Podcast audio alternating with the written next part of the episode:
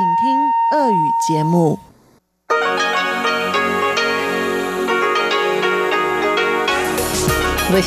Международное радио Тайваня.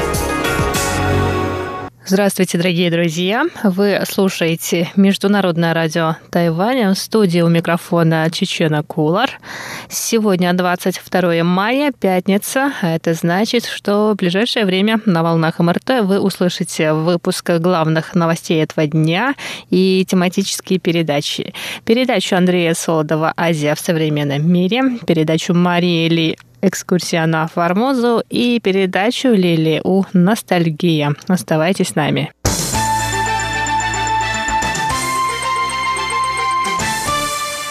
А сейчас главные новости. Центральный противоэпидемический командный пункт сообщил сегодня об отсутствии новых случаев заражения коронавирусной инфекцией ковид девятнадцать за последние сутки. Число зарегистрированных случаев остается прежним – четыреста сорок один.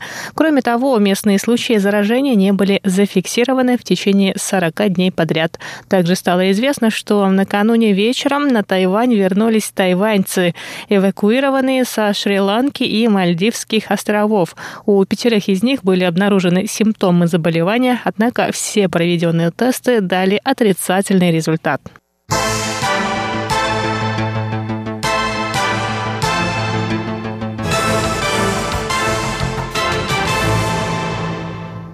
Президентская канцелярия Китайской Республики Тайвань прокомментировала намерение властей Китайской Народной Республики создать в Гонконге орган государственной безопасности. Соответствующий законопроект был представлен накануне Государственным комитетом Всекитайского собрания народных представителей Китая. Пресс-секретарь Тайваньской президентской канцелярии Хуан Чжун Янь сказал, что для решения гонконгского вопроса властям Китая и Гонконга следует держать обещания относительно свободы и демократического строя в Гонконге, а не ограничивать свободу его граждан.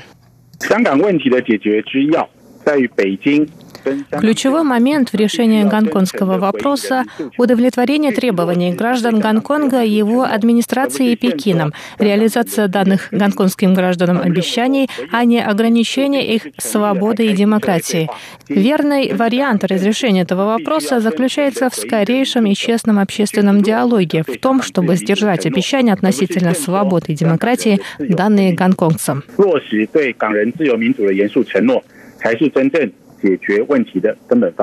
Хуан добавил, что эти действия китайских властей укрепляют решимость Тайваня защищать свою свободу и демократический образ жизни. По его словам, последние события указывают на несовместимость концепции «одна страна, две системы» с демократией и свободой.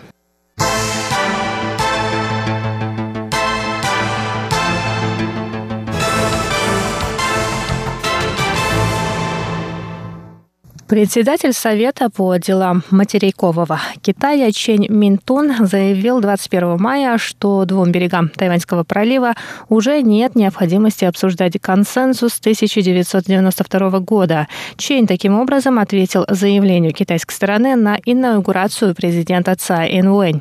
После инаугурационной речи Цай Инвэнь пресс-секретарь Пекинской канцелярии по делам Тайваня Ма Сяогун сказал, что Китай не отказывается от цели мирного воссоединения двух сторон в рамках концепции «одна страна, две системы».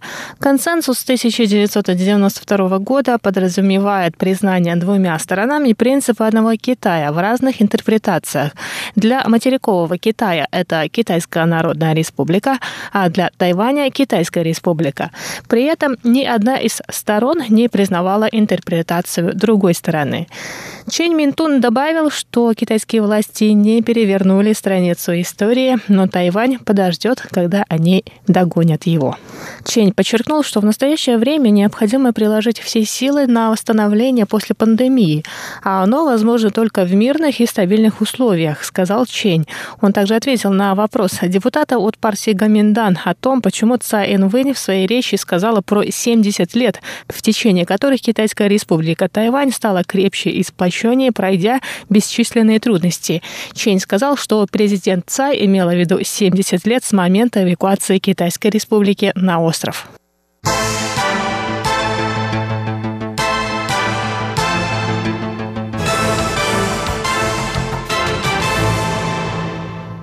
Ливневые дожди двадцать второго мая стали причиной частичного отключения электроэнергии и повреждения дорожного полотна в некоторых районах Тайваня. Без электричества остались жители некоторых районов Гаосюна и северной части Тайваня. Кроме того, поступили сообщения о падениях камней и деревьев в горных районах Гаосюна. Из-за непогоды часть школ и офисов в Гаосюне в пятницу были закрыты. Спасатели эвакуировали около одной тысячи человек, живущих в горной местности в уезде Гаосюнь, когда в ночь с четверга на пятницу выпало двести миллилитров осадков. От наводнения также пострадали некоторые районы в уезде Пиндун. Проливные дожди также стали причиной повреждения дорог в уезде Наньтоу, однако местные власти быстро расчистили дороги для автотранспорта.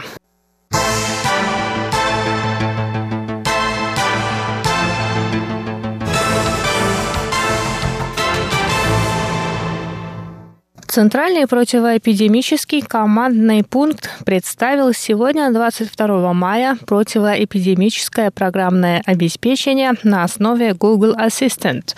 Пользователи этого облачного сервиса смогут узнать о мерах борьбы с коронавирусной инфекцией ковид девятнадцать, находясь не только на Тайване, но и в других странах. Интернет-бот может давать информацию на китайском и английском языках.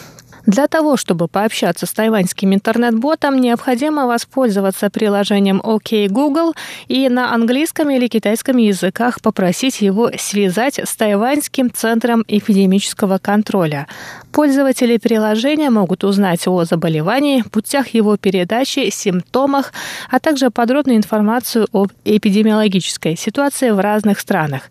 Кроме того, интернет-бот может рассказать о мерах профилактики заболевания, о домашних В домашнем карантине и самоизоляции, о процедуре покупки медицинских масок на Тайване, а также дать полезные советы путешествующим.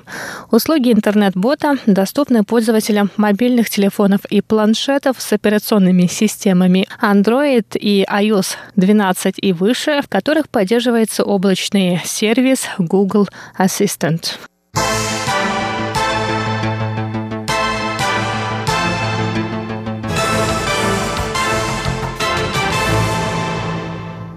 Это были главные новости сегодняшнего дня.